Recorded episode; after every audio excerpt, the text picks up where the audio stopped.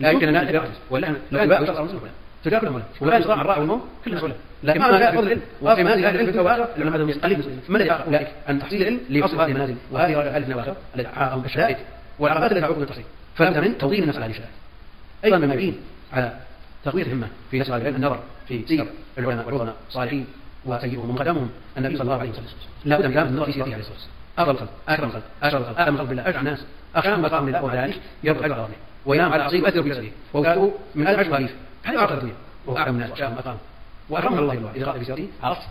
الغاية التي يريدها والسبيل الذي تسلكه مقتديا بالاسوه وهو النبي عليه الصلاة والسلام. يعني لما يقال فلان قال كذا ويسر كذا قد يقول هذا شق على نفسه. ودين يسر وعليه من ما تطيقون لكن تغييره النبي عليه الصلاة والسلام. الذي غير ما تقدم من ذنبه ما تأخر قام حتى توطأ قدمه. هذا مفروض ما تقدم عليه الصلاة والسلام.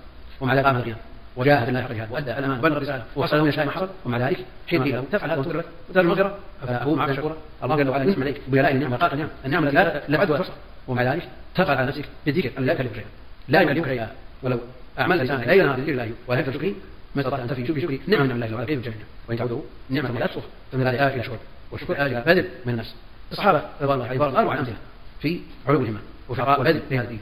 ثم شرع على طريقتهم والكل يهتدون ويأخذون بالأسوة والقدوة عليه الصلاة والسلام. جاء بعدهم تابعون والائمه من محضر تقرؤون نتيجتهم عجيب تقرؤون العجيب في بذلهم وطغيانهم في سبيل دينهم وفي نشر العلم وتعليم وعمل.